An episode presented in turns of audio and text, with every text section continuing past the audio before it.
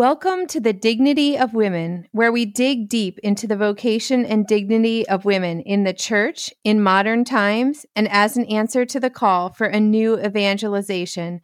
I'm your host, Kimberly Cook. Joining me today is Kevin and Mary O'Neill. The O'Neills are a Catholic homeschool family with seven children. Mary is a stay at home mom with a degree in elementary education. Kevin runs the family landscaping company, which has given him ample time to listen to Catholic audio and to read on the off season. As a result, Kevin now considers himself a product of the new evangelization. Their idea for the Lego Catechism was born when their kids brought a popular children's Bible to their attention. And upon realizing it was blasphemous, Kevin and Mary knew that they were being called to create a catechism on the seven sacraments utilizing theology of covenant and typology to teach the truth of the Catholic faith. The O'Neill's Catechism of the Seven Sacraments is the first book in a series. It uses typology to explain the necessity of the sacraments in our relationship with Christ and his one holy Catholic and Apostolic Church. The books are published through Storytel Press, a private nonprofit foundation on a mission to inspire people to restore the sacred. Kevin and Mary are new to the world of publishing, and the Catechism of the Seven Sacraments is their first book. Thank you so much for joining me, Kevin and Mary. Thank you for having us. Thank you. So, what I want to start with is uh, basically the obvious first question the genesis of the Lego Catechism. How did you go from seeing a bad children's Bible to Legos and sacraments? Well, we had what was called the Brick Bible, and the kids uh, we thought it was great. We we had something that we thought as parents we had something that in the world of theology was finally pulling the kids towards it, as opposed to us as parents constantly pushing our children towards theology. But all of a sudden, you know, they started asking weird questions. And I get it that it was Old Testament, but these were very, very out of nowhere. And we would, and then I would look at it, enjoying Catholic apologetics. And I was, well, that did happen, but not like that. And I would have to explain it. And then several more questions came up, and Mary decided to dig a little bit deeper and found that that book is actually written by an atheist. And so it is blasphemous, blasphemous, manipulative. And we at that point took it away from the kids. Well, that left a little bit of a void for them because they really liked that technique. And so what I did was I, I said, uh, to my son who continued to kind of bother me about it like can can I just look at a few pictures finally one day I told him I'll tell you what we're going to make one and that's what we did and we decided to do it on the the sacraments.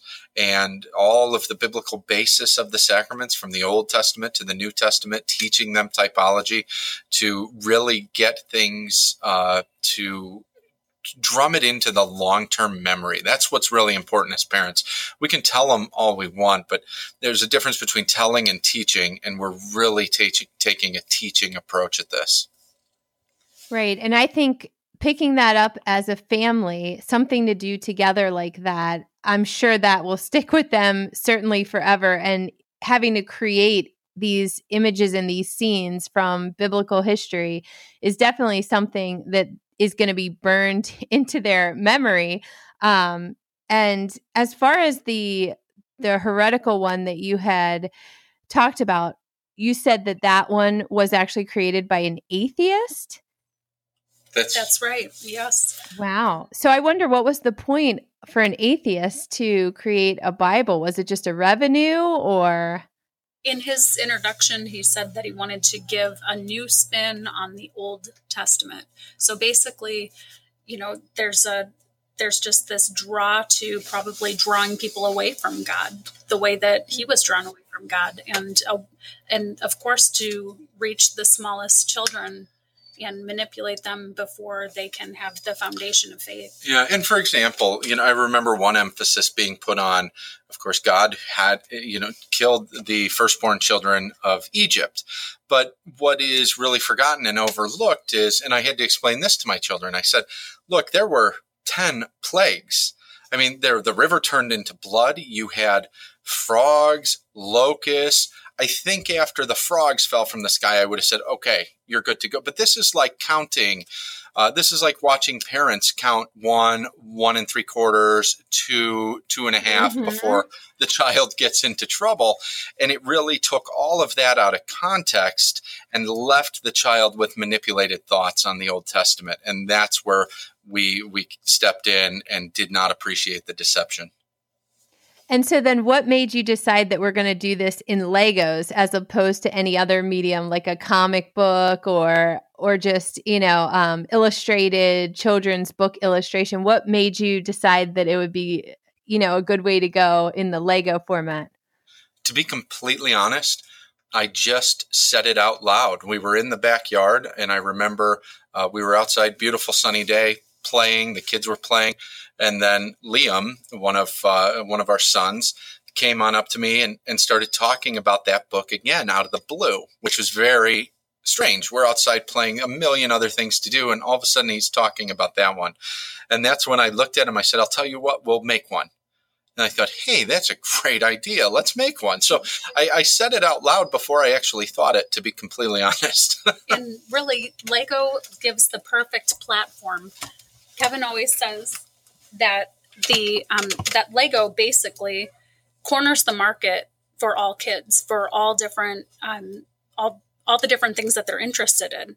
If you mm-hmm. like Star Wars, there's a Lego for that. If you like Barbie, there's a Lego for that. If you like, um, you know, the newest movie, there's a Lego for that.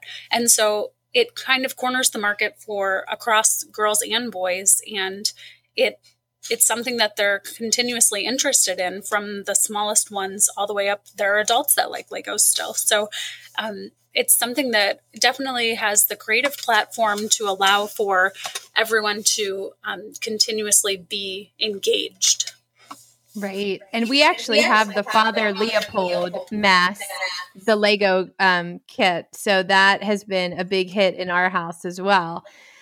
And um, I wanted to ask in his 1990 encyclical, Redemptoris Missio, Pope John Paul II invited the church to again renew her missionary commitment. This universal mission to renew faith and Christian life has become known as the new evangelization. How are the two of you missionaries to the Christians and non Christians right here in our own home country? Well, I would say, thanks to the new evangelization, I've learned the faith in a way that might not have been possible 20 to 25 years ago. Since learning the faith, and when you understand and know something so beautiful it's just you want to tell people about it. You want to teach people about it. And uh, I found myself quite often hijacking people's time to tell them about the faith. This book just kind of allows us to do it in a much more organic way. Uh, and so I think really, to be completely honest, that's that's about it. The faith is just so beautiful. You want to share it. And I've never had a real strategy in it before until now, which I, we kind of blindly fell upon. well, and you're always you're always called to give a witness for the faith that is within you, and so I think that that's important. That you know we're constantly expressing the truths of the faith that we pass on that deposit of faith to our children. And this book it really enables families to be able to pass on that deposit of faith because it makes all of the profound truths of our faith which are the our faith is based on the sacraments. It's how we have a relationship with christ. And so in order to um, make it very accessible for families and understandable for children especially but even for the parents if they were never properly catechized they can learn from the truths in this book. And so it makes the faith very accessible and it just helps us to constantly bring that to everyone that we that we Yeah, see. and and just because certain things are profound doesn't mean that it's complicated. And so to take typology, and the First Vatican Council said to two main ways to transmit the faith are through miracles and through biblical typology. And so we've we've incorporated a lot of biblical typology in here so that people can see that Catholicism is the flower on top of the stem that is Judaism. Right. And I love the fact that you guys are kind of leading the way for other lay people to be able to do these kind of things to take it into their own hands. And like you said to your child it was inspired by your own children to say hey let's do this ourselves. You know we don't need to wait for someone else. We don't need to be biblical theologians to be able to do this. We can work with other people to help us get things right. But you know we're open to the call of the holy spirit to do something like this in our own lives. And that was really the source of the new evangelization for John Paul II to call. He said um, that we sh- we needed to dedicate all of the church's energy to proclaiming Christ to all people, and that it took a special courage to proclaim Christ to those among us who have already heard Him. Um, and that's perhaps our greatest modern challenge as Christians that a lot of the people in our country have heard in some way or another Christ proclaimed, whether it's been through bad catechesis or a misunderstanding or whatever it is that they have just grown lukewarm or they're uninterested or maybe they weren't raised to um, you know make christ central. So how are you re-evangelizing those catholic catholics through this creative and youthful approach? And what has been the response that you guys have seen um, either from people, you know, children that you've seen or or even adults, the feedback that you've gotten about how it's helped their faith? Yeah, we you know, I think one of the great things about teaching typology again is that it imparts it into the long-term memory. And so it gives parents that authority to be able to impart the faith into their child as well as it makes it easier and more accessible for the child to learn the faith. And so both the parent and the child can learn side by side. And when we take these simple truths of the faith, like, I mean, for example, on one of the pages, we show quite simply how sin comes into the world the same way that it leaves. And so we show sin comes into the world. God walks with man. We see him in a garden, the Garden of Eden. We see a man and a woman, Adam and Eve, at a tree. They take the fruit from the tree, they eat it, and sin and death enter in. Well, sin leaves the world the same way. Jesus, who is God, walks with man. We see him in a garden, the Garden of Gethsemane. We see a man and a woman, Jesus and Mary, at a tree at the cross. But this time, the fruit is put back on the tree. And that's scriptural. Blessed is the fruit of your womb. And we're supposed to eat from the fruit of that tree which is the Eucharist taken from the tree of life so that sin and death can leave the world.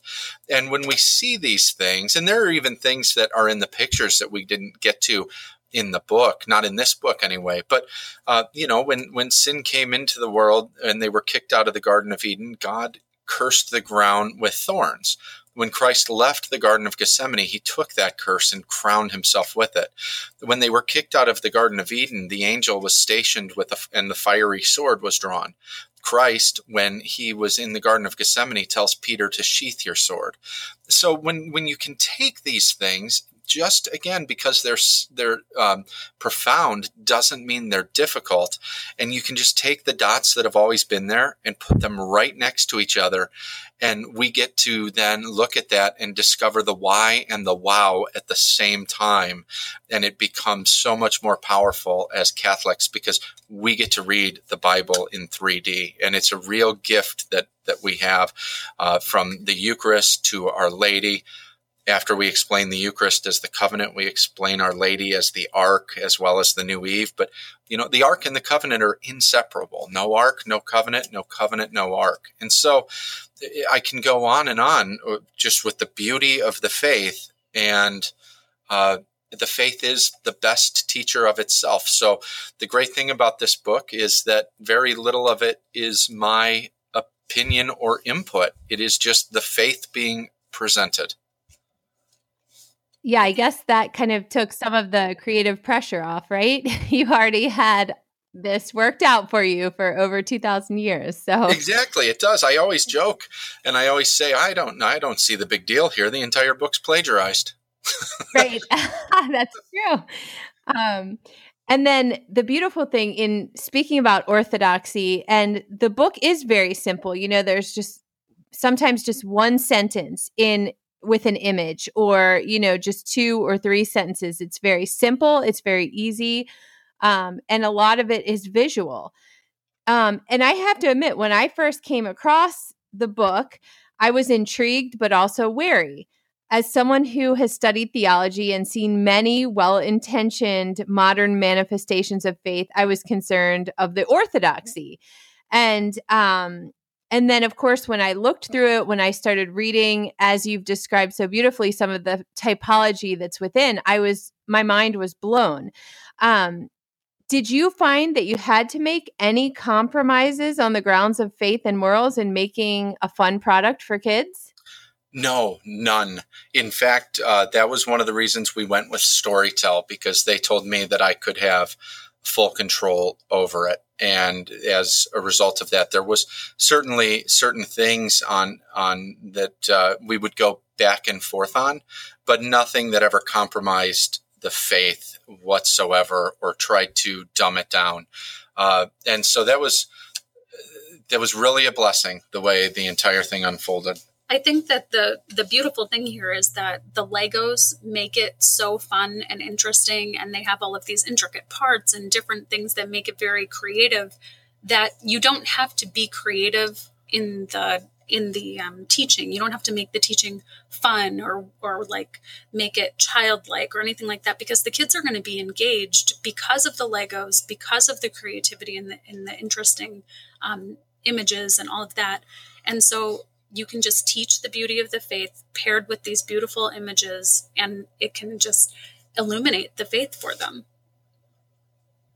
Right. And I saw that Father Dwight Longenecker um, spoke about the extremes of modern catechetical material between doctrinally sound but uncreative or un- unattractive.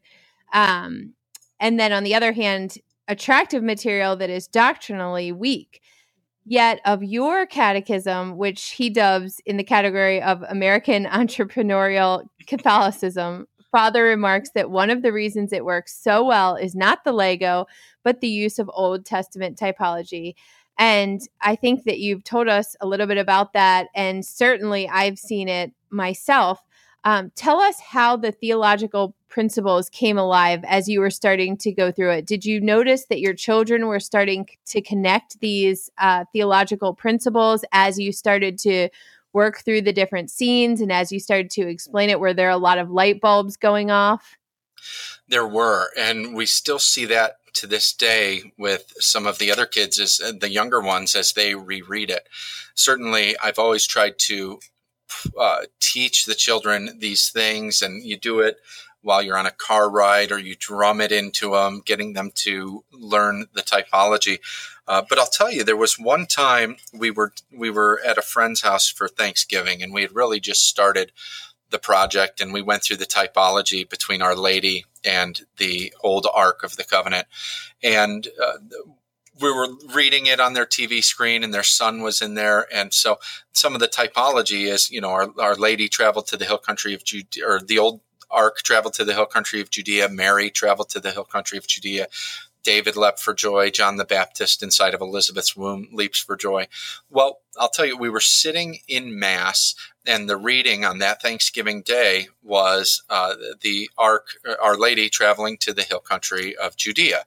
And so he turns, his son turns and looks at me and he goes, Welcome to the hill country of Judea. Because that was all we could think of for that sign that we put in that scene. Mm. That little sign that was so, uh, it's kind of quirky, but it says, Welcome to the hill country of Judea. And so uh, that's, it was great to have him turn around during Mass. And these children are absolutely reverent military family, but he just, it was coming out of him. And so we, when, when that happened, it certainly brought a lot of joy to me thinking, this is effective and we need this as parents. I'm actually on that page right now. I, that was the page that I had set here to talk about. So I actually have page 71. Welcome to the hill country of Judea open right now on the desk. So that's funny that you should mention that one. Right. You know, and it's just it's just so fun. A lot of times people even uh, people who've been Catholics for a long time, they don't understand how Our Lady fits in. And we really go into pretty good detail in the book explaining, after, after we explain the Eucharist as the covenant, showing then Our Lady as the Ark of the Covenant and showing that, you know, you can't, you can't stand at the crucifixion and not find yourself next to Our Lady. And seeing that, you know, our journey is really no different than the uh, the the flight out of Egypt when they were born again a new nation through the water and the spirit we're born again through the waters of baptism. They were uh, in the wilderness being led by the priesthood. We are too. They were led into battle with the ark and the covenant. We are led into spiritual warfare with the ark, Our Lady, and the covenant, Christ in the Eucharist. And it's all to get to the promised land. And so we, you know, we just take these things and show and make sense of the Old Testament. Uh, again, the why, the how, and the wow all at once. And I think it's a nice touch how you have the the boy and the girl who are kind of the narrators going through because it makes them very relatable to children of varying ages, you know, to feel like this isn't maybe being preached to them, but it's more a conversation between these two young people who are interested in um, what's going on. I guess the girl's more asking the boy what's going on, and he's explaining in a lot of ways. So I found that a neat um, kind of side concept to bring this to a children's level and to make it more of a teaching tool. Right. In order to have it be more like a catechism, like a traditional catechism, we went with that question and answer question and answer because we know that the you know the baltimore catechism was very effective in teaching and then being paired with these images again just it drills it in in a way that is very relatable to children of today. And so having those characters which make it very interesting and and of course you know engage the kids it's it's a great way. And their names. You yes. have fulton and Cynthia. And Fulton, of course, uh, the name comes from Archbishop, Venerable Archbishop Fulton J. Sheen. And then uh, Cynthia is uh, kind of named after uh, a, a, personal friend of ours that uh, had converted to the Catholic faith and very much asked these questions as she was converting to the Catholic faith. And so uh, we, we came up with the idea let's let's use cynthia both because uh, we liked it and uh, it just yeah it fit so that's kind of a little insight into the characters.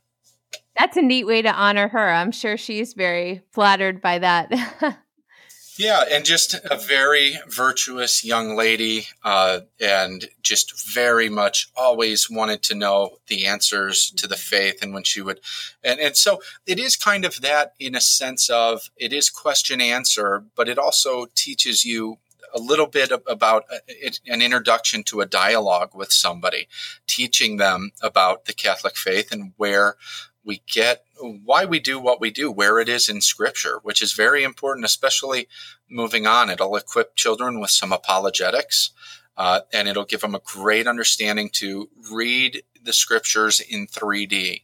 That it's not something that we're supposed to just sit on the surface of, but there's, we're supposed to dive into it. And that's something I'm not sure if you've noticed on each page in the in the binding there are scripture citations and catechism citations in each of the pages that correlate to the squares as you read through. Yes, that is a, that's a wonderful touch as well so that um especially as they get older, children can kind of even look into that on their own. They can, you know, become interested in going to scripture, going to the catechism and looking up those um, you know, versus that are in the corner and maybe do that work on their own. So that could be a, a good little incentive instead of just, you know, um, having verses to read or something like that. This can kind of prompt them to maybe want to take that initiative on their own. And um, I also like, especially in the part on reconciliation, obviously you're going through each of the seven sacraments. And I feel like as adults and in our culture, we often want to make things so complicated and um, say that there's so many gray areas you know that it's it's hard to define or um, we we want to stay away from simple as much as possible because that could put us in danger of being wrong i guess you could say in need of reconciliation and um, i just love the how simple it is. Here is an example of a venial sin. There's the girl kind of taking a cookie when you know she's probably not supposed to be. And then you have um, mortal where the guy is robbing a bank, you know? And, um, but as you referred to the St. Joseph uh, Catechism, it is simple. You know, I, I remember a lot of the catechism that I can remember from childhood. It was just kind of black and white. You know, it was this is mortal, this is venial, this is heaven, this is hell. You know, here's mm-hmm.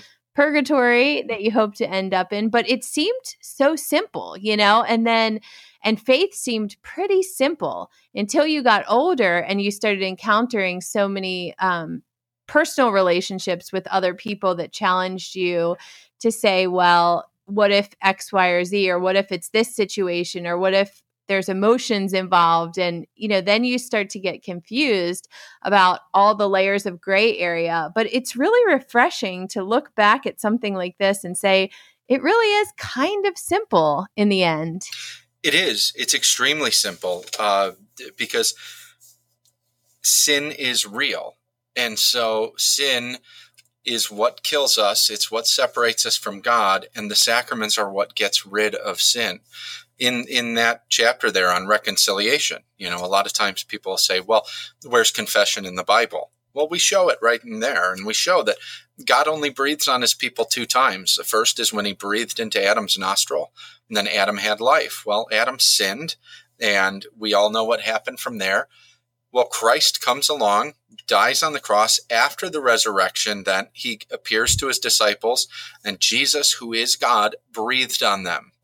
And he said to them, Go and forgive sins. Whosever sins you forgive are forgiven, retained are retained. So that breath of God now animates us through removal of sin, and we can have life again. And so I came up with a little math problem in there. We try to go left brain, right brain as much as we can to be effective. And we show if sin equals death, then what equals the death of sin? Well, the Bible says baptism gets rid of sin. First Peter chapter 3 says, you know, baptism now saves you. And then Acts it tells us it removes us removes sin. So baptism gets rid of sin. The Eucharist gets rid of sin. Christ said, This is for you and for many for the forgiveness of sins. Confession, the breath of God. So we can kind of conclude that baptism plus the Eucharist plus confession equals no sin. No sin equals life. And that's what we want. We want eternal life. And we just, we really show the church's roadmap to eternal life that is accomplished through the sacraments because of what Christ did for us. Right. And that image that you have of God breathing life into Adam is just really neat, really vivid with the, you know, um, just that clear breath coming into him and Adam's kind of laying on the ground with this smile on his face, you know, coming to life. Um, it's just you know, it's a neat way to visualize it. And all of these have little stories. We had already taken that picture. We were done with that. And uh, all of a sudden, Mary and I were walking through Walmart and I stopped and she goes, What? And I said, We have to redo the Breath of God picture. She said, Really? Why? And I said, Look at this frozen Lego kit. See that piece right there? That's got to be the breath of God. Okay. I think it was 35 bucks later for one little piece. so, and that was right. How much money did you wind up spending on Legos throughout this whole thing? Oh, ignorance is bliss. ignorance is bliss. It was, it was absolutely absurd. And, uh, I, I just, I, you know, I let's just say the kids are thrilled kids with how much we've spent. Right, right. They're close. Well, I guess you could always do like uh, maybe some kind of a Christmas scene where you, you know, draw people to your house or something and pay money to see this Lego Christmas scene or something, you know, just as a side hobby. Oh, um, with seven children, there are always other scenes going on. Oh, yes. Oh, I'm sure. Yeah. so, in the past, ministry work has been very independent, and spouses have not always had the encouragement to work together, and certainly not to bring the whole family into evangelizing together. So, Mary, as a mother of a large family, seven children, how has working on this project with Kevin and the kids brought your faith and your role as mother alive? Well, we really enjoyed working on this project, and we're definitely looking forward to working on the future books as well that we've already started and the ones that we have on a list that we can't wait to do. Um, but the great thing really is learning about the faith, doing research, even just small things that go into the pictures, um, various saints that are um, put into different pictures throughout the book, and learning about them and learning about them with your children. The the most important thing in life as spouses we are to get each other to heaven and to bring children into the world to also bring them to heaven. And so in order to do that of course you have to learn about the faith and and grow together and grow in faith. And this really has been a great way to do that. Yeah and mary doesn't get enough credit for this because what I did was I wrote the world's longest run on sentence and she turned it into a book.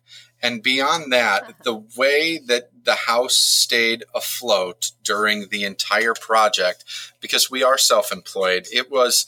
Uh, it was a huge undertaking. And I mean, the way the children responded to it was really a testament of her. The way that uh, Mary was just giving so many hours above and beyond to uh, helping to edit the book, all of these other things, the multitasking that she took on was absolutely incredible. And I'm sure she heard more than once, How are you doing this? yes. And I don't think Kevin mentioned that we started the project about six weeks before our seventh child was born. And he said, We're going to write a book. And I said, Wait, we're going to have a baby. I'm like, When are we going to write a book? we're going to do those project. things are not compatible. yeah. So, you know, working with Legos and having an infant are, um, you know, it's it's a daunting task, but many hands make light work, and our kids definitely all have different um, skills that they brought to the table. So it was really a godsend for our family. Yeah, and we felt such an urgency, and everybody really felt called to do it. That it was just it was interesting because it was one of those tasks that was understood and the kids knew the importance of what we were doing we knew what we needed to do and it just it just got done and when i look back i have no idea how we really uh, were able to take all of that on and uh, it just really it, it, was god's grace his help throughout the project and uh, and the family dynamic that we have was uh, just unbelievable really was well, God definitely multiplies our time when He wants something done. And I think that what you guys have done here is just such a memorable family experience. It'll definitely be something that, you know, certainly solidifies your family in a way that is so unique. And to be part of um, a creative process that is so deeply entrenched in your faith is a beautiful thing. I love the back picture of your family in Legos. I think that that is such a nice touch. And as you said, this book can be found at Storytel, which is S T O R Y T E L Press. And also, are there other places that we can find this book? If somebody would like to purchase this book can they find it on amazon? Can they find it on another website? So yes storytel.org um, and then as well as amazon and catholic bookstores are absolutely carrying it. So check into your local catholic bookstore holy heroes catholic company mm-hmm. also carry it so mm-hmm. if you have a specific outlet that you prefer they are uh, there. And, and if your local Catholic gift store does not carry it yet, please ask them to. Wonderful. Great. And you said that this is not the last book from you guys yet. The O'Neills will be back soon, right? That's right. We started writing the next book, and uh, we hope to start illustrating it in a couple months when landscaping season ends. Great. And that'll be in the same idea of the Legos? Absolutely. It is. It is. And just, you know, to, to let you in a little bit on it, I, I, I mentioned how some of those pictures uh, expand upon themselves. And we're going to show Christ and the prophets in the Old Testament.